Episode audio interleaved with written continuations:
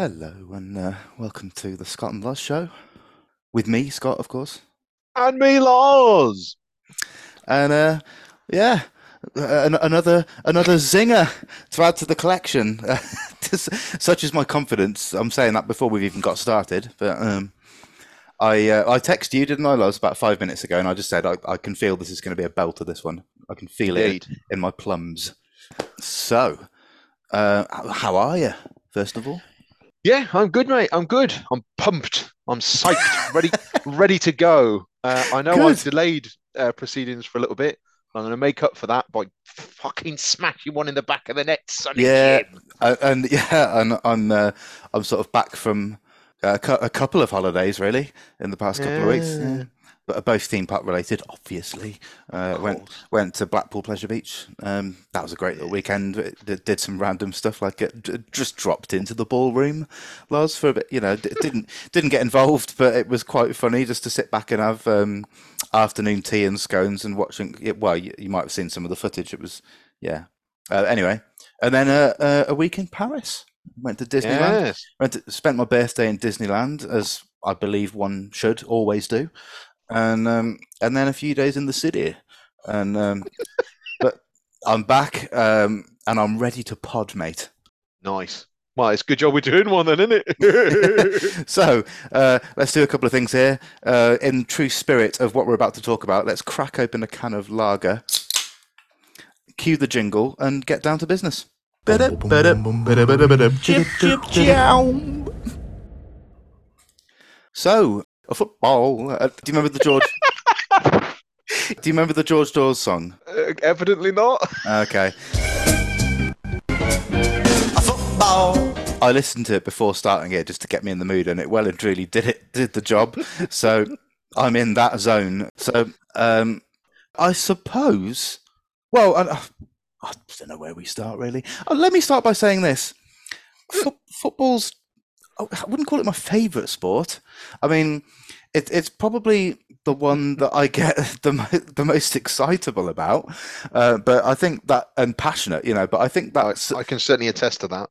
I think that solely comes down to my affinity and fandom, you know, for one particular team, and obviously we'll get to that. But in Mm. terms of like neutral viewing, I mean, I, I say this, I've just, um, I've got Sky Sports Ultra HD being installed next week, but again, it's not really down to the football. I'm probably more of a cricket or rugby league or union man, really. Mm. Uh, I, you know, if, from a neutral point of view, I'd much rather watch, say, um, Sri Lanka versus Pakistan in a T20 than like Portugal versus Argentina in in the football. It, it's so I don't know. I I kind of I can watch it, but it, it doesn't. this is great. We've started a podcast, and so well, apart from one team, I could take it or leave it. Cricket's more my thing. oh yes, yes, I can feel it in my plums now, Hughes. Fuck me. Yeah, it's um, top qual salesmanship, isn't it? Really. So where where do you stand on the beautiful game then, Loz?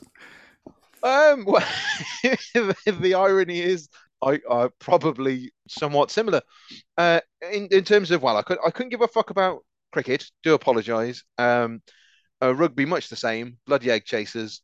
I do respect the sort of elements of of referee respect to a degree. Um, but yeah, no, I I love football. I when I was a young man, particularly, I I you know really loved football. Um, but I feel that might have been because I sort of nestled into a golden generation of football, certainly as, as, as far as I was concerned. And I think it goes further than just nostalgia. I mean, for example, the first time I was really found myself avidly uh, following the football and what was going on, particularly obviously in the Premier League, uh, was 98 with that great uh, Arsenal side with, um, you know, Marc Overmars and Emmanuel Petit, Vieira, Bergkamp, Ian Wright, people like that. And it just, you know, they just seemed such a fun team to watch. Yeah, Um, and and then with the the backdrop of of the immortal Manchester United team at the time, it was was a, a, a great sort of starting point. Uh, and then of course the World Cup '98. I, I mean, such memories. I, I I remember at the time, if I could have watched three games a day, I would. And I, I specifically remember, you know, I, I don't want to get into too too specifics, but I think uh, just just to give you an example, I mean, I remember, I think it was uh, Germany beat Saudi Arabia about eight 0 and the prime the the, the um I nearly said the, is it the king of Saudi Arabia? I'm not I'm not 100 percent sure. The main man, let's say in Saudi Arabia, the big up the main man. Um, he uh, he was so disgusted at his team's performance that he didn't let them back in the country. yeah. Um, so so yeah, so that that was that's my um, football sort of heritage. I mean, on my mum's side, she don't give a shit about football, but like her dad was a dyed in the wool Villa supporter, and my dad was sort of born sort of in the Aston area, and his dad was a Villa supporter, and so was he. Um, so I didn't really have a lot of choice. Uh, but we might get back to that later. But yeah, but yeah, and, and I suppose I want to backtrack a little bit on what I said to begin with, because the thing is, uh, growing up, it took me a lot, a while to get into football. I really wasn't bothered for quite a few years, and and I have kind of got back to that position today where I'm not overly bothered about what's going on outside of um, uh, you know, a very specific area of West London. But the, but the bit in between. I'll stop in Hounslow, mate. Yeah, the, the bit in between, um, I've got such fond memories, and I will talk very passionately about. So, I, you know, I don't want viewers to think uh, I'm just going to moan the whole way through this. Uh, I'm sure I will at times. But, uh, yeah, that's that's to do with where we're at today in the game. Uh, you know, the game of football. Whereas. Um, yeah, there, there's I've got plenty to talk about for the um just well, growing. I, sorry, sorry, I, I I hate to, to cut you off, but but I have. Uh, I was I was going to say, I, I, considering especially as we both almost got golden periods, uh, which sounds very bad now I've said it, but you know, golden periods of memory for football. You get your minds out of the gutter, you filthy animals. Have you got, uh, you know, a, a a one particular player who you were like, this bloke He's the fucking tits. I would be delighted to talk about like some of my favourite players. I'll try and keep it to like say three or something. Um, there's me regimenting it already. I was, was going to say I said one, but fine. oh, but, but when am I ever going to be able to narrow it down to one? Um, yeah, this is very true. You and your honourable mentions, bless you. So what I would say is we talked sort of a bit about like you know growing up and you know first being introduced to the game of football, and for okay, me okay. It, it, was kind of you know when I was I was in Lancashire I'd say I was about seven or eight or something like that, and Euro '96 you know circa that era was when oh, I first yeah. started becoming interested in football. Uh, whether that was kind of peer pressure or not, I don't know, but um, mm. But I did very much get into football at that stage, and of course uh, you've already mentioned the Manchester United sort of class of '92, was it? Mm. So those were like the big players, you know, Cantona, Giggs, etc. Um, but by far, my favourite of those players, uh, and putting being subjective aside, I think objectively, I'd say he is one of the greatest players of all time. It's Paul Scholes. You know, uh, yes. a, an absolute wizard of a player. Um, Ginger Ninja. Yeah, and um, and, and I loved kind of the juxtaposition of his style of football because he was so graceful, you know, with, with the ball at his feet, you know, and um, the likes of Xavi and Iniesta and stuff at Barcelona, like idolized Paul Scholes. But then at the same time, I've just got such comical memories of Scholes just like plowing into players, you know, just did not know how to tackle whatsoever and um, and these days, you know, he'd probably hold the record for most uh, bookings and, and, red cards. But back then, I think it was, it was, probably sort of fair to middling in that respect. But just I've got such funny memories of Scholes steaming into challenges and looking completely the opposite of the cultured player that he was when he was actually yeah. in in possession of the ball. And um, of course, some of the absolute belters that he has scored. Um, goal wise and stuff down the years. So of course, I'd name Paul Scholes. Um, mm. I would possibly say uh, bold comment. Here we go. Um, seven minutes in, or whatever it is. I genuinely think he's probably the most gifted player the Premier League has ever had.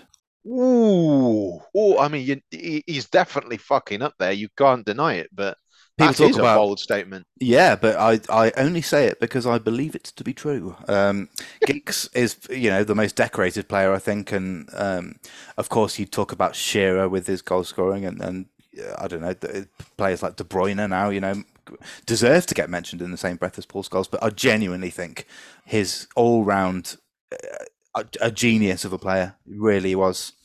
Mhm. And the, you know the other players that I would name.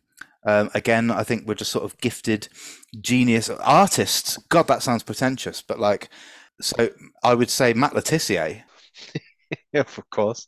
Yeah, doesn't get mentioned enough. You know, it- with with the pantheon of the greats. You know, and just uh, I, he didn't really play a great deal for England, if I remember correctly. But Mm. what Yeah, a player! Do you Um, remember England B? Because I swear I saw him play for England B once, and I was just like, "What the fuck is England B?" I couldn't give a fuck about England A most of the time, to be honest, mate. Well, but, yeah. um, but I don't remember him playing really for England at all. But and of course, I love him for the fact that he, he stayed at Southampton throughout his entire career. And again, you know, I talked about um, you know the the Barcelona famous tiki taka whatever it was, heralded as probably the greatest domestic football team ever. Mm. Quite possibly, rightly so. And they adore Matt Le Tissier. And again, I love that because they grew up watching the Premier League. And, and in its early years, he was one of the main men, you know, like mid 90s. He was some of the Mhm. goals he was scoring. I, he just, um, I, I'm going to say it, criminally underrated Yeah. uh, and criminally forgotten, you know. But uh, if I had to name Loz my favourite footballer, right. I don't think you'll be too surprised. Gary Pallister. Yeah, yeah. Um, and and what I love as well is that, well, I guess we'll sort of talk about like playing football, or at least I will, because of course I did play football a bit when younger, and I've got such fond memories of that. So I want to try and talk about that at some point in this. But Sure.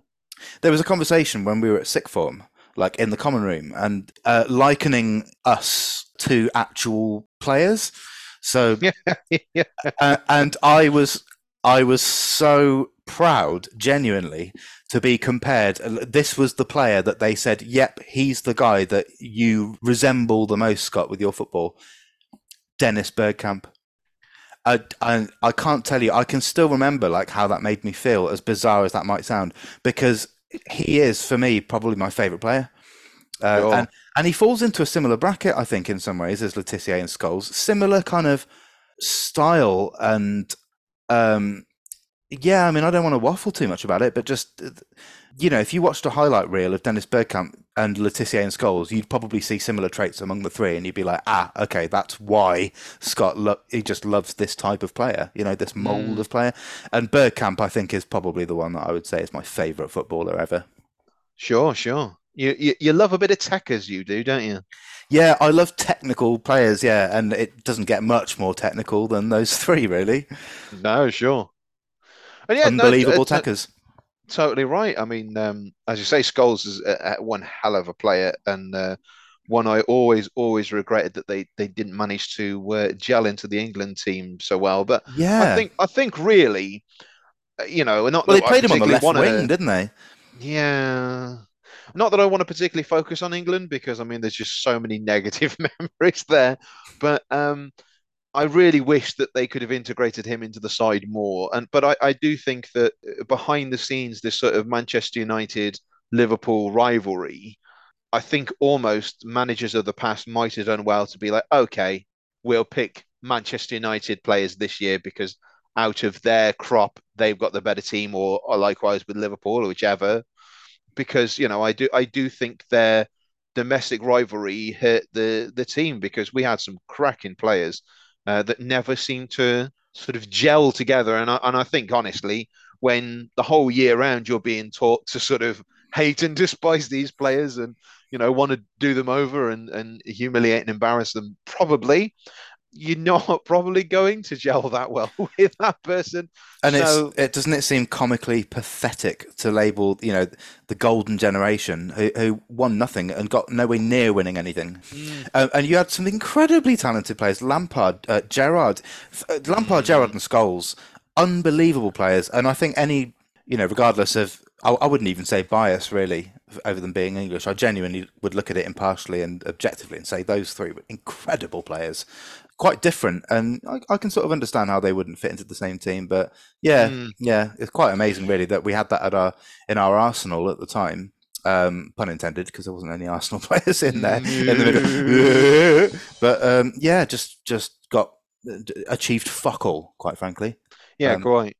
I think the the best outing I saw them have was was uh, France '98 because I don't think they ever Uh, other than the recent Euros, I don't think I ever saw them go much further. Uh, um, anyway, uh, one thing I, I just wanted to mention before it, it drifts out of my own consciousness is is I I'm pretty sure you would agree with me here, but just thinking back on some of the uh, England players, I just feel like us as a nation are so desperate for success with the national team, and I, and I think also the league is is such a big deal for who's going to win the Prem. I think there are so many good, young, talented English players that have been, you know, almost hustled into playing too many games early on and then having a crocked career. And I mean, you you might almost go and, and look at a player like Wayne Rooney, who realistically, he was done by 31. Uh, Rooney was a great example of like j- just being two different players in his career. You know, the, the explosive Mm. Wayne Rooney that like burst onto the scene that famous goal for Everton. And I don't know if you remember his debut for Man U, but it was in the Champions League against Oh, uh, like Br- Brondby or someone like that, and just Mm. like one of the best hat tricks you'll ever see. Yeah. And um, yeah, like was quite an incredible player. And I, I Um, remember his first goal for Everton with uh, with with the great um, you know lobbing Seaman, wasn't it? Uh, it was that turn and strike that went in off the underside of the bar. Mm. and and yet the commentators remember the name Wayne Rooney, you know, and Yeah, uh, yeah. and uh, yeah, every, everyone Well, he, he, did. he practically retired the great David Seaman, and I, I did feel uh, great empathy for him. But you know, it's when when it's your time, it's your time. And another incredibly gifted player we had who just sadly went completely off um, through injury more than anything else was Michael Owen.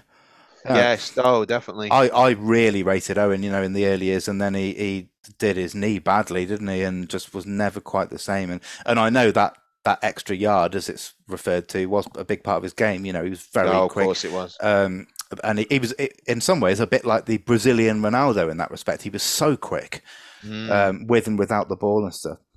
Uh, but I mean, let, yeah, let, let's face it. If he'd been a racehorse, they'd have brought out the shotgun. yeah. But I mean, in terms of England, uh, we may as well stick with England for a minute here. I don't know how you feel about our chances. But in I mean, so, sorry. So also, I mean, players like I always thought Jack Wilshere was a, a real talent, and I mean, he just seemed to, you know, have one big injury and then watch his career fizzle away. I remember seeing players like Joe Cole came in and, and was, you know, really seemed to be well regarded within the camp, and never seemed to get that sort of string of of uh, games together to sort of prove his fitness. And I, Yeah. again, I, I feel like he fizzled away.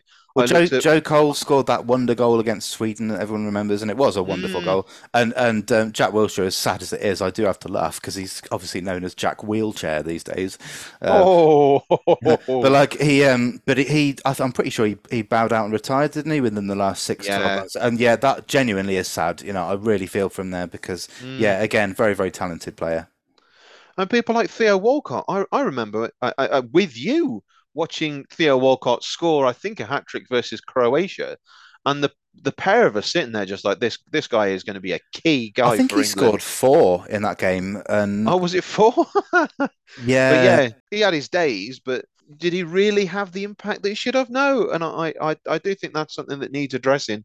Is you know when we do get talented players, uh, perhaps it's time for, for people to stand up and go, do you know what? No, they shouldn't be playing 40, 50, 60 games a season. I know it's it's ridiculous. You know, we, we've we've all bemoaned the the massive wages that these players are on, but th- th- these are also, you know, 18, 19 year old lads and they, they need protecting. Otherwise, you know, they're, they're going to be crocked, aren't they? Yeah, um, and so there's the yeah. I suppose let's stick with England for a bit longer here, and th- this is where I will have a moan. I'm sorry to say. Um. I mean, so Gareth Southgate has frankly fluked his way through two major tournaments, and that's probably the only reason he's still there. I mean, if you look at the frustration, no, it's true, isn't it? I mean, for Christ's sake, we got past uh, Colombia on penalties, you know, in, in the World Cup, and just I, it, I'm, it's I'm been sorry, man. I it, it, I think he deserves a bit better than he's fluked his way through. No, but he still- can he can fuck uh, off. I'm sorry. It, it's been it's been individual talent on one, of- you know, two occasions that have made up for his uh, lack of tactical nous. I feel, and what really frustrates me, Loz, with Gareth Southgate, and and I I have to say something else rather bold here. He's quite possibly my least favourite England manager of all time. Uh, the the only others I Ah. can, the only others I can think of that come close are Capello and um, Steve uh, McClaren? Steve McClaren. Thank you. Yeah, Surely the Wally Yeah. with the brolly. yeah, they're they they are on the podium, but I do feel like Southgate certainly annoys me the most, and it's I, I'm certainly not alone here. Apparently, Maybe I am. What really bothers me about Southgate is his his staunch opposition to picking players based on form, and Hmm. uh, st- so. Uh, whilst we're talking about possibly my least favorite manager, let's introduce probably my least favorite player, Harry Maguire. Right, and again, I am I am not alo- I'm not alone here. Harry No. Maguire um, quite beautifully embodies everything that's wrong with the modern footballer. He he. It's not his fault that like he earns a ludicrous uh, astronomical wage. Right, that is the fault of other people. But the ego that is quite obviously there, uh, and then of course you know he recently like scored against. I'm not the only person who's been criticising the man. That that's clear. Uh, and of course, yeah, he scores a goal against San Marino or something, and- and then just knee slides to the towards the crowd, cupping his ears as if to say, "Well, I've proven you wrong, haven't I? I've just scored against San Marino." It's I. I genuinely can't stand the guy. I, I do think he I has. can A, tell. I, I think he has a modicum of talent, but I think he is nowhere near good enough. What frustrates me with Southgate is that he continues to pick those players. Uh, so look, I don't know how many right backs we're going to see in the in the World Cup squad, but we, we know that Southgate comes from a, a defensive mindset. You know, having played in, in that kind of position, but yeah, frankly, his refusal to pick. So I mean, the Ivan Toney is one thing. You know that Toney is is is on fire at the moment. So he rightly gets called up to the squad. Doesn't get a I start. I start to see where the problems with Southgate might have started. well, I'm doing my best to remove all bias here, but um, I, I just think it's ludicrous to call Toney up and to not play him. Now, I, I can Yeah, understand co- where. I completely agree with you there. Completely agree. Why bother calling him up uh, with with the form that he's in, and then not it, let him get a kick? Yeah. And of course, Southgate's uh, riposte is to say, "Well, I just want to ingratiate him with the squad and see how he gets on." No, give him some minutes on the pitch for Christ's sake. We were playing a couple of virtually meaningless games, as far as I'm concerned. Most international games are really. Um, the and they were international both break. disappointing results as well. Yeah, and I think, and and also, I, I genuinely think in Ivan Toney's case that he could play on the same pitch as, as Kane, you know, in the same team. Yeah. Because, yeah. but Southgate's position, default position, is to only have one up front as a target man. And the thing with Ivan Toney is, of course, I'm going to praise him, but I think he there's so much more to his game than people I think actually realise in terms of his defensive contributions and uh, I mean, his penalty taking is another thing. I mean, he's he scored every single penalty for us. I think it's twenty out of twenty or something ridiculous. That His conf- he just oozes confidence, and it frustrates me that players don't seem to get played based on confidence in the team. I mean, if I'm sticking with Brentford here, I think Rico Henry would deserve to be called up, but perhaps Sure. Sure. not playing for a fashionable enough team. But again, we're sticking with like Luke Shaw, and I just I- yeah. can, can I can I speak in the man's defense because it, it, you know, frankly, I, you're not wrong. That that's the last thing I'm trying to say here. But um, for for me, I, I don't think it's my background. I would say because I I've you know resigned my Villa fandom for many years, but I, don't I don't think it's my Aston Villa bias that means that I dis I don't dislike Southgate as much as you do, and the fact that he's not holding back to anyone that I particularly care about. But I don't think it's just that for you. Um, for me personally, one of the things that I'm willing to tolerate more about Southgate is I think he is trying to, in some respects, trust the players more. And I, I do kind of understand, especially at the time he was appointed, how we got to this situation of I'm going to trust players that have done well for me before rather than perhaps try new people because it, it is undeniable. Unfortunately, there are flashes in the pan in football. Um, I remember, you know, this is unfair to pick him out necessarily, but someone like a Louis Saha, who had a great season for Everton, got signed to Manchester United and wasn't piss poor, but in in terms of Manchester United's quality, uh, it, it wasn't worth the money they paid, you know. And I, I think there is definitely something to be said for that sort of this is England, this is a core group of players, and to try and sort of keep that unity together.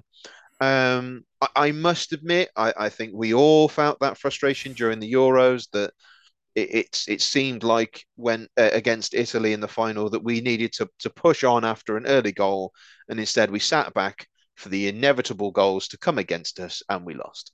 Um, and I think um, uh, it's about to get political on the Scott Loz show, ladies and gentlemen. I, it, it, I, I see a, I see a conservative politician somewhat in Gareth Southgate, uh, looking out for his mates. Doesn't seem to be willing to, to listen to anyone, and he doesn't have to listen to anyone. Let that be clear. You know, he is the manager. Uh, mm. The buck stops with him. He makes the calls. And it's not that I want him to be swayed by public opinion, but it doesn't seem like he he's open or receptive to any of that sort of thing. And um, this might sound churlish, but again, somewhat similar to, um, well, this has been recorded on the day that someone has just walked out of office number 10, uh, the shortest ever tenure, you know, as a mm. prime minister. And and frankly, in Southgate's case, I it might sound churlish, but I I would not mind a dreadful showing at this World Cup to get him out. You know, and I think, I, and I look at two managers that I would love to see. Uh, I, I, appreciate it's a poison chalice somewhat, but actually, mm. I think these two managers would genuinely go in and make a, a, a really solid impression and, and achieve the, the things that I would love to see achieved. But they've both taken up recent positions and uh, you know doing quite well. And one one is Eddie Howe. Uh, yeah, with, that was the first name that came to mind yeah, for me. And then the other one, I've completely forgotten his name. Uh, former Brighton, now Chelsea. Uh, Graham Potter. Right. Graham Potter, yeah, yeah. Uh, who Brentford, you know, got a very respectable point off yeah, uh, last night.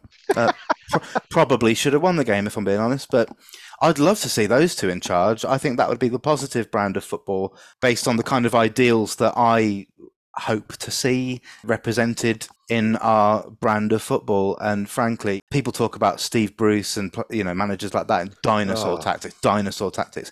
Well, I'm sorry, for me, Gareth Southgate is the epitome of that, and that's the last time i will say the man's name. Now I apologise.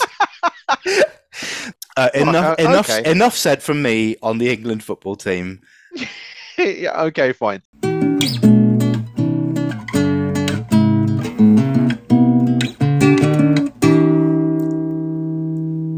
Um, do you, considering how you just absolutely smashed uh, old uh, Gareth Southgate, and you know, fair enough. I mean, I think there's a lot of people who still haven't forgiven him for missing that bleeding penalty. So, um, oh, I, see, I yeah, that's the one. A fan then, so I couldn't give a monkey. Yeah, but, um, I'll, have, I'll completely have his back over something like that. You know, that's yeah, that's kind of again, that's not me trying to just be contrary or you know, um, argumentative or whatever.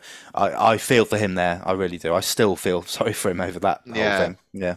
No, I, I don't. I don't think you you know unfounded in, in your your comments, but um, I, I don't share them hundred percent certainly. Uh, but as as we've given someone a bit of a lashing, do you have a particularly uh, a manager that you are fond of? Well, uh, I'd, I suppose I'd have to if I'd have to differentiate here between objective and subjective because if I'm talking objectively, then of course I think of Sir Alex Ferguson and Arsene Wenger. Yeah, yeah, yeah. Um, immense respect to both of them. Uh, but in terms of favourite managers, I I do think Brentford have had a good uh, line of, of managers, and I've kind of. Uh, particularly now, uh, you know, I'm not going to waffle too much here, but so I suppose I'll just talk about our current manager, Thomas Frank. Mm. I'm sure I'll talk a bit more about Brentford and how I got into supporting them and stuff like that. But for now, I'll just say with Thomas Frank, he's he just oozes like um, class, sort of dignity.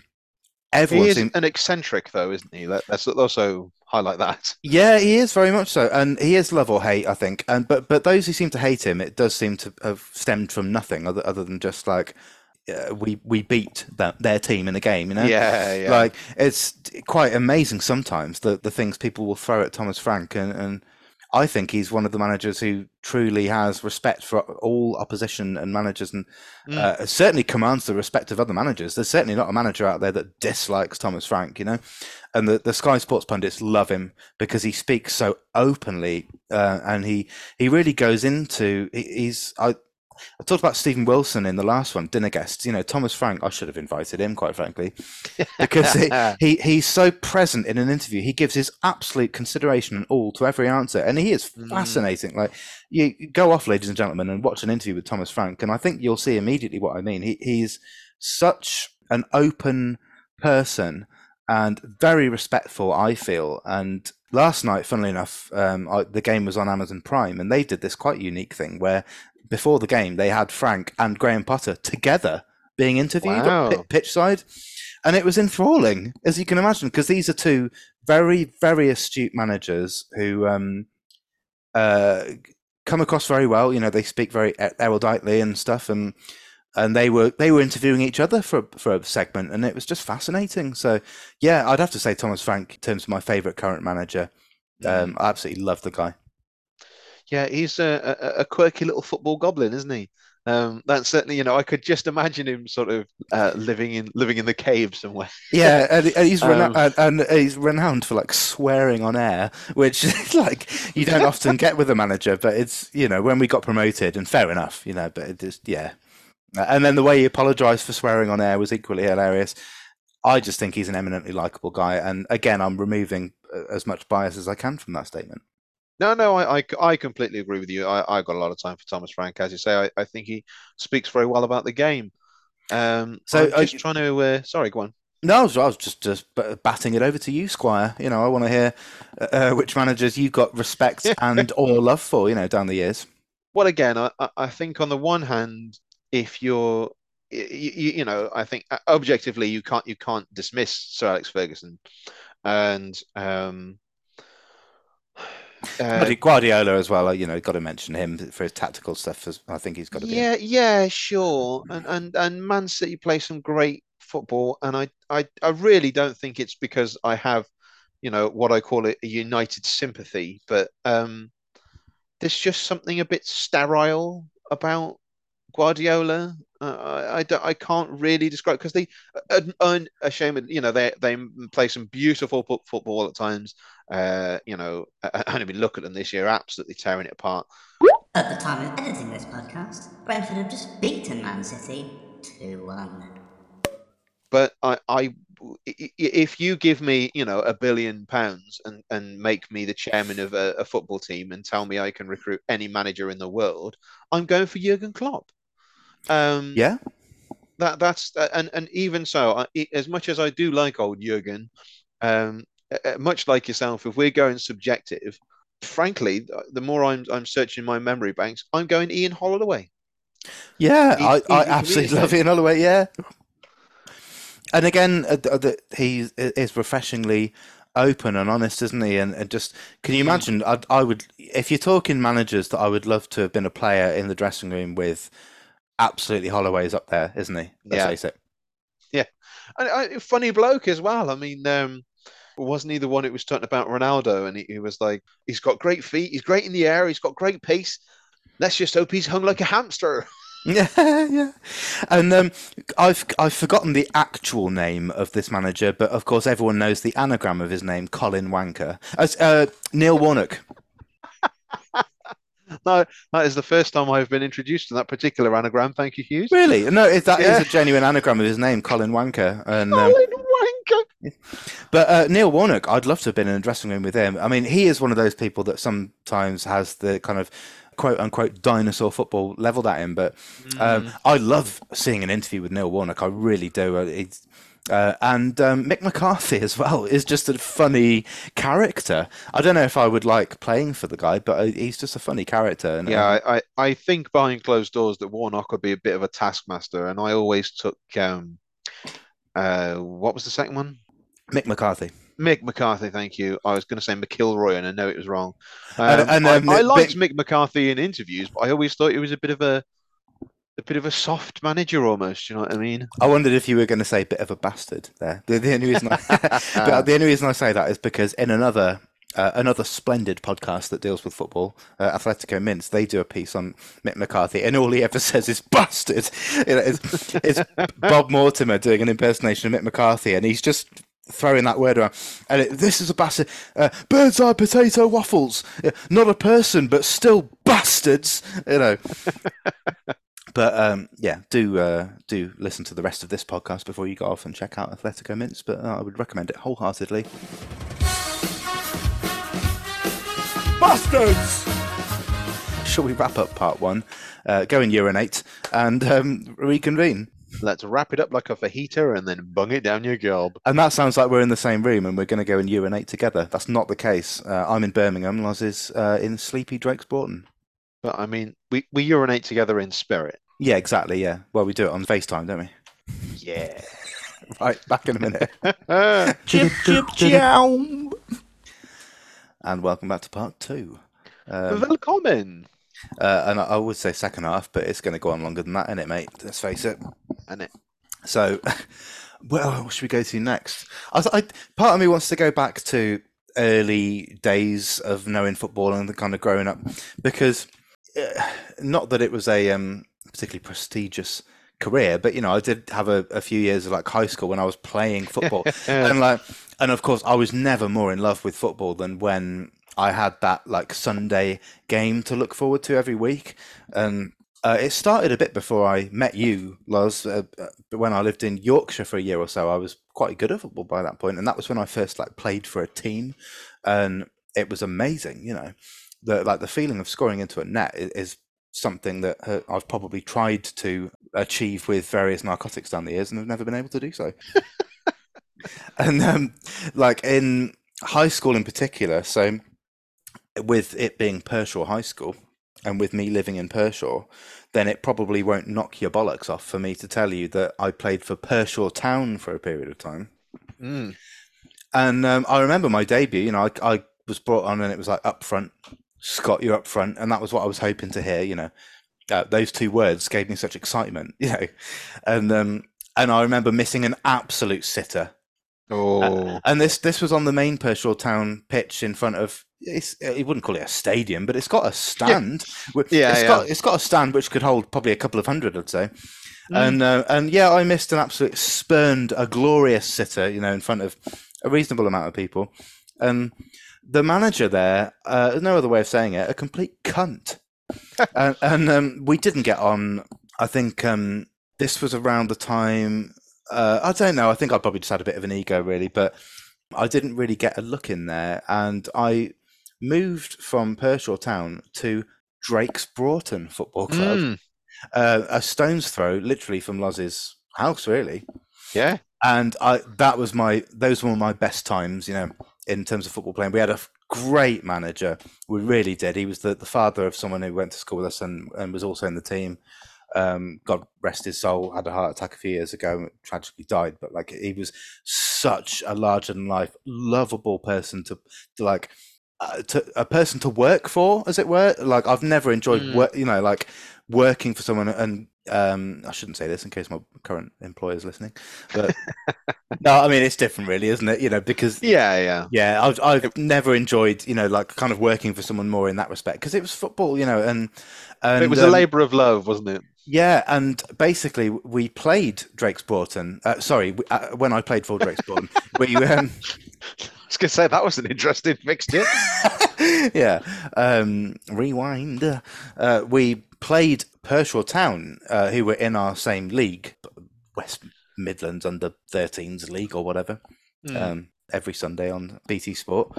And yeah, it was. Um, we played Pershore Town, and of course, this manager, who I didn't like particularly and didn't seem to like me, was still the manager of Pershore Town. Uh, and he'd kind of thought, no, this guy's not good enough up front. So, yeah, we'll drop him. And I just left, went to Drake's Broughton. And I'll never forget the game for two reasons. One, the scoreline 9 2, uh, Hmm. with, with yours truly scoring five of the nine goals. oh. Uh, and a couple of them being some absolute long range screamers.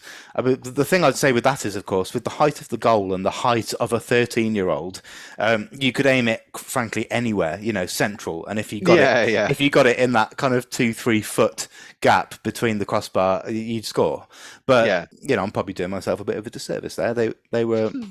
there were a couple of screamers in there, and um, and my father came up from London to watch the game. I can't remember why, but he filmed it as well. So I've actually got that on tape on mini DV, probably up in the hmm. loft somewhere.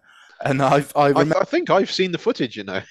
And I remember, of course, Dad committing the. I, I, it's probably a bit harsh for me to say cardinal sin, but he wasn't really looking at what he was filming. He was holding the camera, but looking, you know, at the game through his eyes. And subsequently, some of these goals you don't see properly because he's not following it with the the camera, Mm. uh, which is kind of frustrating. But I have to put that aside and be like, well, thanks. And it's it's not like match of the day. You don't get a nice replay at the end, do you?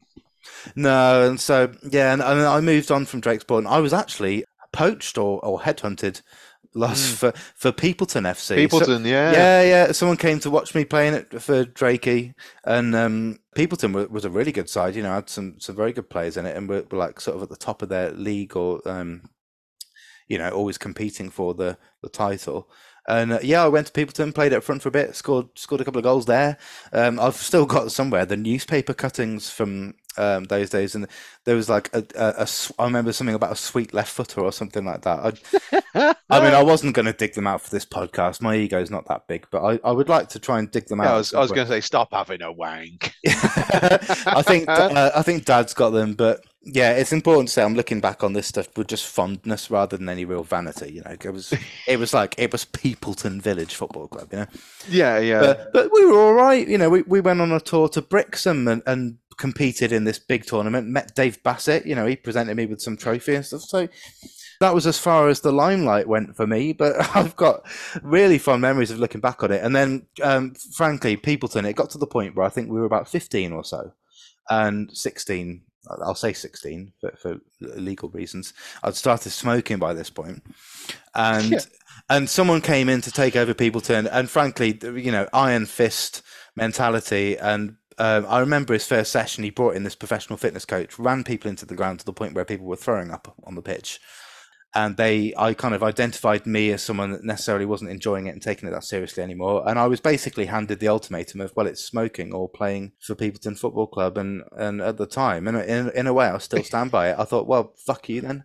Yeah. Um, I'm not enjoying it here. Uh, I actually enjoy smoking more than this. So that and Yeah, that, that was kind of the end of my footballing career, really. But I was quite happy for it to be so. I'd gone through the period where it was utterly joyous to me. Uh, I've got great memories of that. Thankfully, it's it's preserved, you know, on mini DV footage and in newspaper cuttings, and that's I'm happy with that, you know. yeah. And and it was also around the time my knees just gave up on me as well. I've had no end of problems with both of my knees, to be honest with you. So I wouldn't have Yeah. been able to continue really playing beyond that. So uh, that's that's enough. Uh, your, knee, your knees are infamously fragile. yeah. So uh, that that let that put an end to the, the self adoration segment of this the the Scott show that it became there for ten minutes. I just wanted to kind of talk about that stuff, and, and you must remember that a little bit, I guess, Loz, because um, Well, f- funnily enough, I I think almost the entirety of your Drake's Broughton career, I didn't know you particularly, and I think, but I it's so funny because I remember you specifically telling me about quitting Peopleton, and we were stood waiting to go into the boys' changing rooms against that awful sort of like creamy textured wall they'd got there, and you were like, basically, mate, he's a fucking prick. and you, you were like, he gave me the the ultimatum. It's it's smoking or play for people. And you went, fuck you, I'll smoke then. yeah, it sounds ridiculous, doesn't it?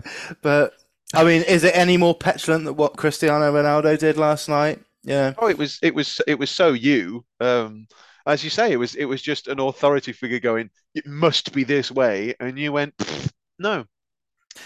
Yeah, and it, uh, ultimately that it came from nothing other than honesty and integrity on my part, and and uh, it came from the heart, and I made the right decision. You know, as ridiculous as it might Yeah. sound, um, uh, don't smoke, ladies and gentlemen, boys and girls, but um, I did, and um, I preferred it at that stage to playing football like that. You know, the fun had been taken out of it, and I think a lot of people agreed. You know, by that point, the fun had been zapped out of it, and um, Yes. um, it was like almost that classic competitive father. You know, uh, not that my father was like that. He was always constructive, you know, with any criticism of me. And I, although I probably felt a bit hurt at the time or something, if he gave a, a damning assessment of a, a performance or something, I think it. I can now look at it and say, well, it came from a different place than I thought it did at the time. Yes. Yeah. So, uh, sticking with kind of school days, I suppose in some ways I want to talk about like, so Brentford, right? And I Oh, so- sorry, sorry, sorry. Can can I can I just stroke my own ego for a second? Because I know I didn't play for a, officially for a team, but there are a few moments where I was I, I remember fondly. Um, yeah, please do. So basically, as I say, for myself, I, ne I never officially represented a team, but I have certain in my brain highlights. Um, which which which just borders from you know the divine to the ridiculous. But you know, I'll, I'll let you choose which uh, end of the scale that is. But my my first ever memory where I was just like, oh god, I love football. This is fucking brilliant. Uh, we were playing on the, the the school ground. This is Drake's Broughton School, and I believe, I think it was probably, I I want to say it was year six, year versus year five, or year five versus year four, or something. It was Yeah. it was us versus the the younger side. And at the time, I, I, I will say this now, I, I was horrifically bullied during my time at, at uh, Drake's Broughton School. This was one of the few times where A, I felt the support of ev- anyone else in my year, and B, it was one of the few times I was actually allowed to participate in football because I'll tell you now for free, uh, one of the things that I, I often come back to when I think about some of the, the dark year, years in uh, Drake's Broughton was if I tried to join in the football, they would kick the football at me until I walked away. What? So um, yeah, yeah, a lovely time. Uh, but let's not dwindle because it's not about you know we've got a mental health podcast down the down the way. Let's not let's not get into that right now. But yeah, basically it was it was horrific. But yeah. but at the, at the time they were like right, it's it's you know year sixes versus year fives. Come on, Loz, like you know let's have them sort of thing. And naturally enough, uh, I was sort of renowned as a bit of a goal hanger because I'm a big lad. And it meant I didn't have to move all that much Yeah. because what you wanted to do on was side. score. Yeah. And I guarantee you, if I'd have gone down the pitch, that no one had- would have ever have passed to me. So at least if I was up the front, then if someone hit a shot that got saved, I could just have a poke at the goal and you know see. If I I I was you know scored a couple of hat tricks like that. Yeah. but this this one time in particular, we, we were playing the uh, the younger year, and they were particularly sort of, you know, we can have you like you you know, you ain't got nothing, like really like up for it, and I, it was it was you know hardly Glasgow Rangers versus Celtic, but it was it was big news for us, right? And and a heated uh, derby. And I think there was a, a, a fair few sort of nasty challenges going in. But basically, un, unbeknownst to us, it was a, the, the end of break was looming. And I remember one of the dinner ladies being like, "We'd have to hurry up, lads. It's you know, it's it's the last couple of minutes." Uh, just as I think a corner came in, uh, one of their defenders sort of headed it out, and I it just dropped plumb for me right smack in the middle of the goal, and I just remember thinking, if I can score this, and it would it was the winning goal, right? And I was like, if I can hit this dead on, we win the game. so it dropped just beautifully for me. And I remember there was a lad in, in goal. Um, I think it was Adam Adam Hinchcliffe. Oh yeah, he, yeah. he was always quite good in goal. I remember uh, certainly at the time. Uh, so I was I was chuffed to have beaten him. Anyway, I've I've connected with this, and it was w- one of the only times in my life I have ever managed to hit one of those sort of like when you know when you hit it hard but true, and it just sort of like it doesn't even it doesn't even touch the ground, but it just like flew along the floor. And I just remember him seeing me hit this ball, and he threw his hands down. It still wasn't quick enough, and it just like flew through his legs and into the goal. And like there was just me with my arms in the air, just like yes. And because it was the winning goal, I had people diving onto me from like all sides, and we were just all this writhing mess of just like yes, fuck you lot, yeah. Oh, you're never gonna forget uh, something like that, are you?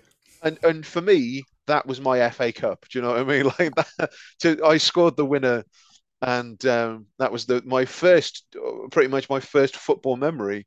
And That's amazing. It's it's it's stuck with me. Yeah, I bet it did. Like that's that's fantastic. I I love that you can still remember that. These moments in life should never be forgotten.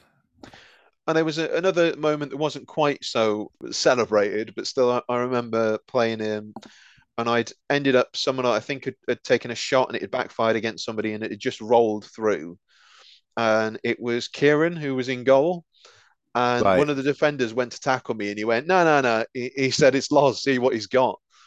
And I, I went, oh, okay. And he went, come on, Loz. And he, he just started like coming towards me a little bit, like, you know, like jigging side to side, just like, what's he got? What's you, what you got, Loz? Come on, come on, come on, what you got? And I just remember like very, very slowly, like dribbling towards him, making sure I had full control of the ball because I was like, I'm gonna fucking have you, son. And I, I, I, I think at the time I even did a step over just to like fuck with his head a little bit. and like a couple of players went to stop me, and he was like, "No, no, no, let's let him have the shot." And as I say, I, I, I did this step over, and he went to rush, and as he rushed, I just toe poked it through his legs and into the goal, and he's just like, he's fucking negged me. and I just, I just, I, I really celebrated that because I was just like, he was so confident that I was never going to put it past him, and I think he was county goalkeeper at the time, and I just, you know, so effortlessly made him look a fool. So um, awesome. I sadly I don't really have like any particular goals that I remember scoring above any others. But I mean, yeah, particularly when I was at Drake's and that was when it all clicked into place, and, and I scored like thirty something that season, and mm, uh, and I got the Players Player of the Season award, and, and that, that yeah, was of course amazing. you did. Yeah, that was yeah fantastic. But I, yeah, I don't really remember any particular goals. I, I can kind of remember some, but yeah, there's there's not one that like leaps ahead of the others in terms of being my favourite that I've scored or anything like that. I think one thing we've got to talk about at some point in this pod is like favourite goals or just memorable goals, you know, that people have scored. Because that that was easy for me to think of some. But oh, sure. Well, um, I mean, we could uh, we could talk about Well, let's that now. go for it now. All right, yeah, fuck it, yeah, why not? Boom, boom. Uh, uh, have you got any in mind? Because I have. I, I wrote a couple down actually, so I didn't forget them. I, I, I've definitely got a few, but at the same time, whether or not I've got five is is another thing. So it doesn't have to be five, but why don't I like reel off some quick m- mentions? Okay, Um, I don't have uh, to be that quick, but yeah, As I, well, yeah, I just love a mention, don't I? you Um, do, Well, honourable or otherwise. uh, so I, I've not really got a definitive like top three or something, but there there are some I'm looking at here that are like, well, I prefer those goals, so I'll save those.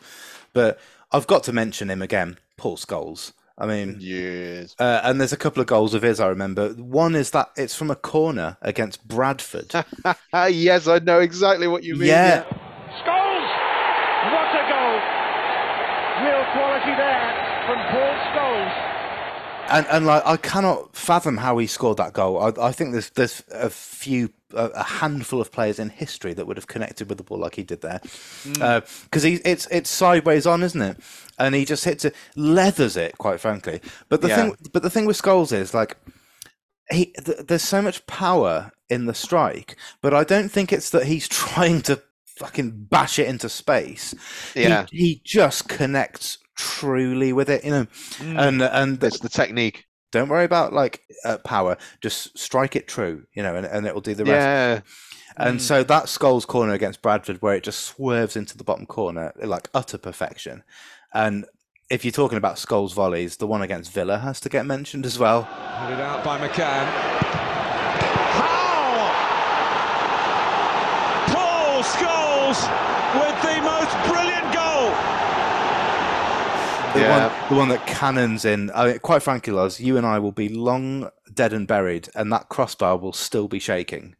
That's Uh, just silly.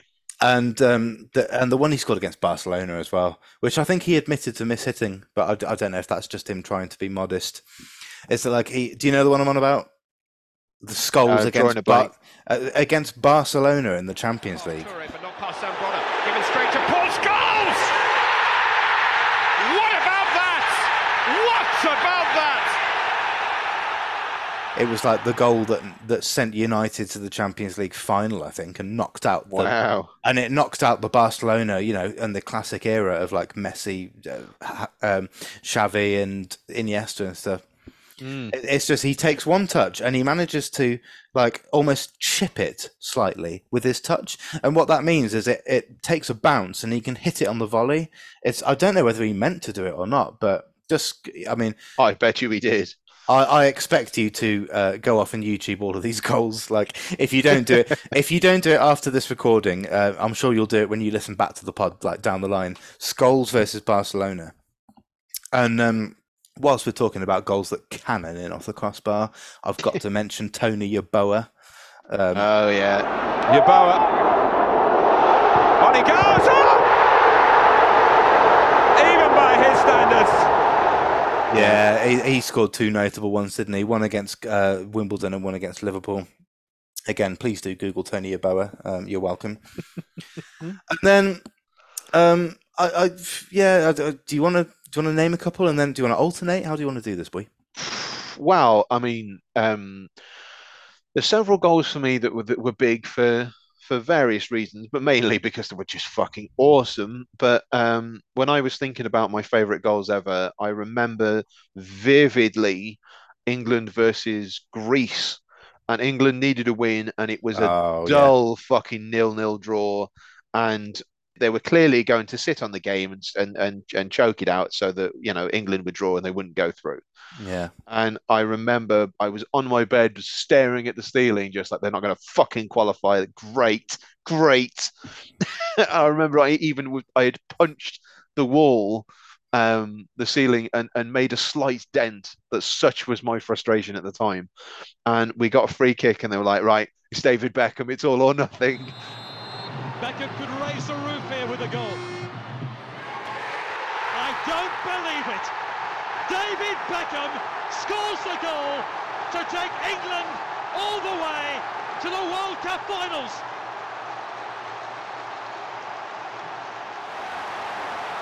Give that man a knighthood.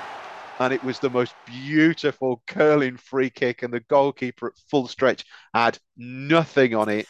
yeah, Oh, and it's always satisfying when the keeper's rooted to the spot, you know, and just watches it go. oh in. yes, yeah. And and funnily enough, I saw something recently with Beckham where I think he said that was his favourite goal. You know, like Mm. that he's got. And God, by the look on his face, it, it, it ought to have been.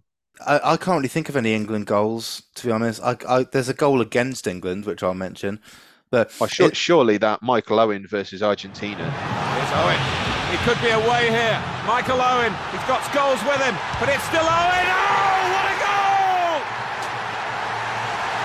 This 18-year-old has electrified the world. yes and no. Just agree with me. Yes and no. Uh, lovely, lovely first touch that set him on his way. Uh, took it in his stride and could keep his pace. You know, and just Hey, hey, how, how about Gazza? Gazza versus Scotland, Euro 96.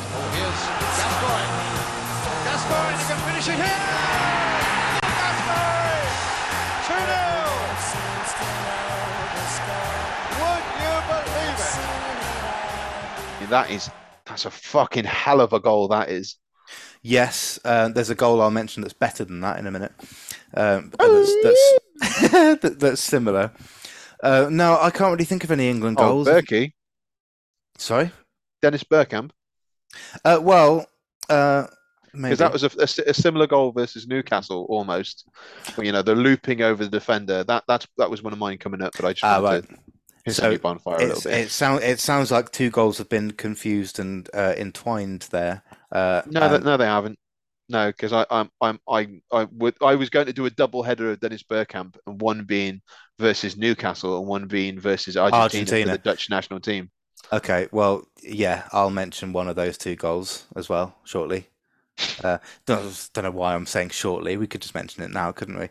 Um, but uh, no, in fact, going back to what you were saying there, I've got another goal that's similar, right, to Right. to that to the the Argentina goal and to um, the Gazza one. Yeah. And yeah, th- there's two Brentford goals I want to talk about briefly. Right. Now, one is is Sergi Canos, who, quite frankly, uh, I, I've been quite frustrated by um, for. He, he's a really interesting one, Canos, because he is a blowhard. You know, it leaves nothing out there. It, it's blood, sweat, and tears, and he has got the love of the Brentford fans, and he loves Brentford. But he is equally frustrating at times as well. Like I'm, I still haven't forgiven him for a red card versus Leeds on the final day of last season. As petulant as that might sound, it was just so incredibly annoyingly unprofessional that I haven't quite let go of it just yet. But but he scored this goal, Loz, for us, and it was actually so we we had him on loan from Liverpool. Um, he I, I thought I'd heard of him before Brentford. yeah, and and before Liverpool, Barcelona, he was on their books. From, but anyway, we had him on loan from Liverpool, and he scored this goal during this period. He then later went off to like Norwich and stuff like that, and then we actually signed him properly, and we've still got him now. But he scored this goal against Reading, where very similar to the Bergkamp Argentina one, um, long ball, and his first touch takes it over the the defender, completely takes him out of the game, and then the second touch like cuts it inside, takes another defender out of the game, and then he just sort of kind of leathers it, but in a controlled fashion on his wrong, like his weaker foot into the corner. Well, then uh, back inside to Woods. Nice ball over the top to Canos. Canos into the box here. This is promising. Sergi Canos on his left foot. Oh, yes! Oh, yes! Oh, yes! Oh, yes! What a goal from Sergi Canos! That is goal of the season! Um, to this day, the fans sing th- about this goal. It's quite funny, really. Like Canos has been um, injured and not playing for ages, but in every game you hear the crowd going, "Hey, Sergi Canos, ooh." Ah, I want to know how you scored that goal. And I just, I love the fact they're singing about this goal that was scored about seven years ago. But like, yeah, but But that's football fans for you. yeah, I know. Uh, You've got to go off and watch it. Sergi Canos versus Reading, guys. Um, there's another Brentford goal. Like, so you know what you were talking about with the the satisfaction of the Beckham free kick, right? Yes. That just how good that goal felt. Right. Well, my favourite goal, the, the the goal that I've probably perhaps in some ways like loved and enjoyed the most, or got the most satisfaction out of, is a Brentford goal, and it's probably one that's long been forgotten by even many Brentford fans. Um, but it's Neal Maupay versus Aston Villa um, back in the Championship. So let's, let's say four years ago or something. And it's hard to describe. What made it so satisfying, basically, Loz, was very similar to the context of yours. It was nil nil. It was destined for a draw, and this goal was in about the ninety fifth minute, right? and and and I love goals where like it's kind of three touches from a player, and it but like three touches of perfection, like Mm. um, just uh, to concisely kind of create the opportunity and then bury it. And the Canos one versus Reading I've mentioned is is one of them.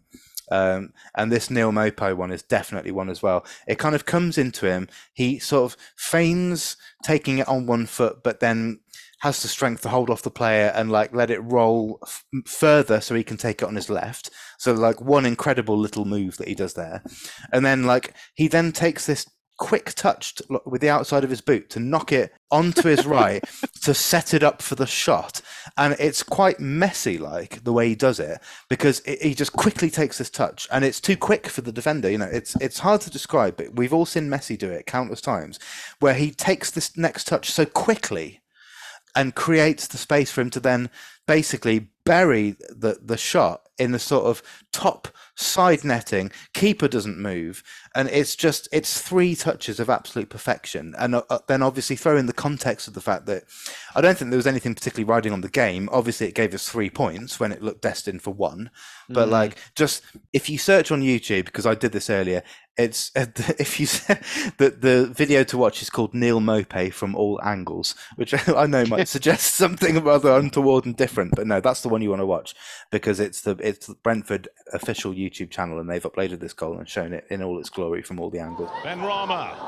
Maupay spun away from Elphick. It's Maupay!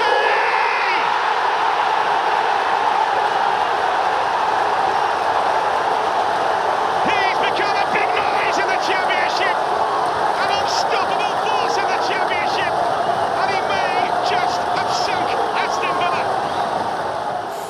It's one of those that a lot of people would say is nothing special, but it means something to me. I remember the satisfaction of seeing that goal go in, and I remember how I celebrated that goal. And I don't think I've ever celebrated a goal more than that. So I had to mention Mm. it.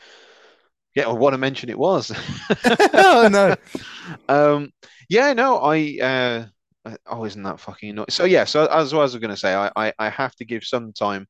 Uh, France '98, uh, Bergkamp versus Argentina. I I I remember very distinctly just the uh, uh, uh, I, I, whether it was the announcers or whether it was me, somebody being like.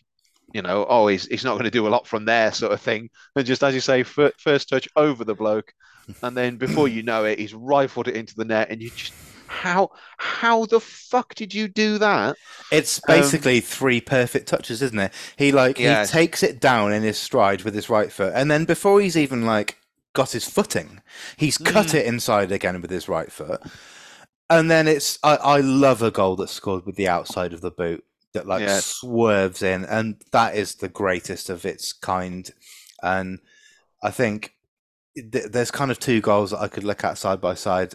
One's an individual goal, one's you know, not an individual goal. And but in, for me, like that Bergkamp goal against Argentina is is the greatest sort of individual goal for me. It really is, and and it's made all the better by the famous commentary, the Dutch commentary. Loz, do you remember? No. Zit voor Frank de Boer.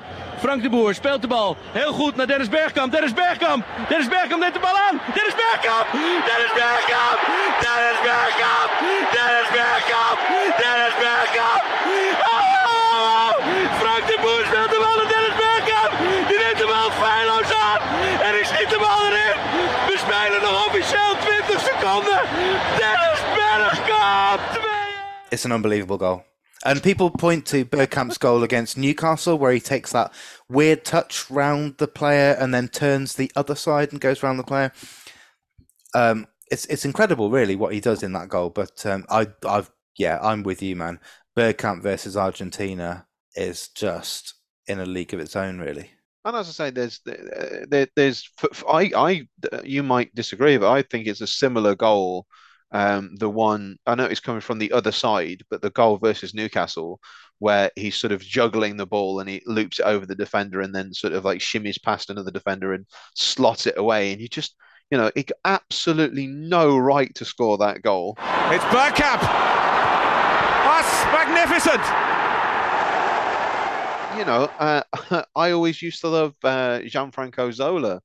Um, Yeah, I, remember very specifically there there being a goal that I, I'm I'm literally you know this is pure memory, but um I, I swear him he got it just on the edge of the box and just you know I think it was Schmeichel in goal and he just managed to curl it absolute top corner, nothing you could do about it, and I was just like, well, who who else could really pull that off other than Zola? There there were yeah. so so many great players in the Premier League. Uh, I mean, I always remember the Rooney overhead kick against Man City in the uh, the Manchester derby.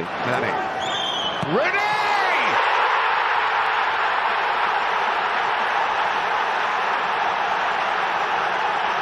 It defies description. That that will stay with me. What a Uh, spectacle that goal was! Yeah, Oh yeah, uh, I remember Van Persie for United against Villa. Oh my god, yeah, that was the goal that Ferguson said was the best United goal in his tenure. Yeah. yeah. Mm. Yeah, what, Oh, what just- a beast. Talk about a perfect connection. It's Mm. beautiful. And um, a- another perfect connection is one that like, I talked about. There's a goal against England, which which Mm. has to. If I was talking objectively, it has to be in the one of the best goals ever scored ever by anyone ever. And it, it and of course, if you haven't gathered, it's Ibrahimovic's bicycle. Yeah, of course it is. Yeah, like, that is that that still astonishes me to watch that back. I I can look at other goals that are uh, technical marvels, you know, and, and be like, well, I know how he did it, sort of thing. But like with Ibrahimovic, that goal, I still don't quite know how he managed to do it. Like how he managed to connect with it in that way, get the pace on it. It was the the placement of it. Like how can he have? I mean, of course, there is to some degree a bit of an element of luck. You know, when you go into a bicycle kick, you are leaving it uh, up to the gods to some extent. You know, you- Mm. and so yeah, technique of course plays a part. Of course it does. It's well, it, it's solely down to the technique really, but you're still not 100 percent sure where it's going. That you, there's still a lot of hope involved with a goal like that, isn't there? But that goal just blows my mind. Um, it really does. Well, spe- speaking of goals that blow your mind, there's sort of a bit of a double header here. Uh, both Cristiano Ronaldo efforts for Manchester United. Um, the one I believe I think was, I think it was a 40 yarder versus Porto. Yes. Um, that that just being one of those where he'd hit it so hard that it just seemed to race into the net, despite it being so far out. You just Jesus fucking Christ. Long way out. What a goal! Not too far out for him. I remember going to a pub and um, to watch that game, and we got there late, and we'd missed the goal, and and I remember someone would just being like, "Mate, this is goal of the season," and I thought, well, I've heard that come out of a drunkard's mouth many a time in a pub. Mm, yeah. And then when I watched it, I was like, oh, it probably is goal of the season, yeah. and what I love about it as well is that the, it was so far out that the camera angle like doesn't show it properly Yeah, because yeah. like you know what I mean, don't you? It, it zooms in on him striking it, and then Mm. and then like yeah, th- there's not a proper replay of it being scored, like where it's actually shown for him from him striking the ball. That's how far out it was. What a connection! Yeah. Uh, sorry, I completely stole in there, Loz. What was No, the- no, that that's okay. I, I think you're you're probably better at the, the anatomy of the goal than I am anyway, so that's that's good. And what was the other one? was um, it the free kick against Portsmouth? Portsmouth, yeah, yeah, that's the one, all right. Probably the greatest free kick um, that I can think of in terms of just power and placement and I'd. I'd never seen the ball move like that. It just you you would. I was so aware that he must have hit the ball with such a, an incredible, you know, a ferocious smash that the bladder inside was making it do all sorts. And uh, yeah, Yeah, it's I, I it's astonishing that goal. It really is. I, I funnily enough, there's a there's a Man U goal that I want to talk about, um, which is sort of individual brilliance. It's not Cristiano Ronaldo. It's not Wayne Rooney. It's Andy Cole. oh yeah, Now, Andy Cole is someone that um, often gets remembered for, for missing. like the amount of goals that he scored, obviously incredible, but like he was f- quite famous for missing a lot as well. But this goal um, is unbelievable, and it's the sort of thing that Bergkamp would do. It's and you talk about like sort of three touches of perfection. You know, perfect touch, perfect touch, perfect touch, back of the net. He scored a goal circa, I'm going to say 99 because I think it was that season because that was when, if you remember, Loz, they had the kit that had the the really thick black and white trim that went down the sleeves. It was, I'm sure it was the 99, so that that would be the treble winning season, wouldn't it? Basically, it is on YouTube because I checked earlier. It's not a oh goal. oh the, the it's that was the the kit that Giggs scores that famous goal against Arsenal. Yes, that's right. Yeah, yeah, yeah. yeah. And what I'm sorry, what a goal that was. But Yeah, yes, please do continue. Uh, so it's on YouTube. Like I say, I've checked. Uh, Andy Cole versus Coventry, right? And basically, the, the, it comes in. He wins a header. It falls to him, and he like you know sort of kills the ball, and it. He's like on the edge of the box, and he could sort of shoot or lay it off with his left foot. But what he does is he kind of feigns shooting, and cuts it back onto his right. And at the same time, he like because it's a dummy shot, the defender commits, and he sort of takes him out of the game, right? And then no sooner has he done that, he basically performs the most delicious chip you will ever see scored. I, I genuinely think it's the best chipped goal I think I can think of. It's and he does it so quickly, like it's cut inside chip before anyone knows what's going on. Mm, It's sailing above and beyond the keeper, and to make it even better, Loz, it goes in off the underside of the crossbar. It's no one talks about this goal, but like Andy Cole versus Coventry, 1999. Oh my god, what a goal! and um, and I've just noticed we've got like t- two and a half minutes before we get cut off. So is it okay if I just quickly talk about what I feel is the greatest goal ever scored? oh, go on. Yeah, and and this for me, I've I've just talked quite passionately um, about some goals, but this right now to to search this goal, you're actually already doing a disservice by by doing so, and the reason is this is the greatest team goal ever scored, as well as being the greatest goal ever scored. But inevitably, you have to search the person who scored it to like get to the goal. Mm. So it's it's a you know it's a bit unfair to call this goal Wilshere versus Norwich. Yes, yeah. Yeah, but but you're gonna have to search it to see what I mean.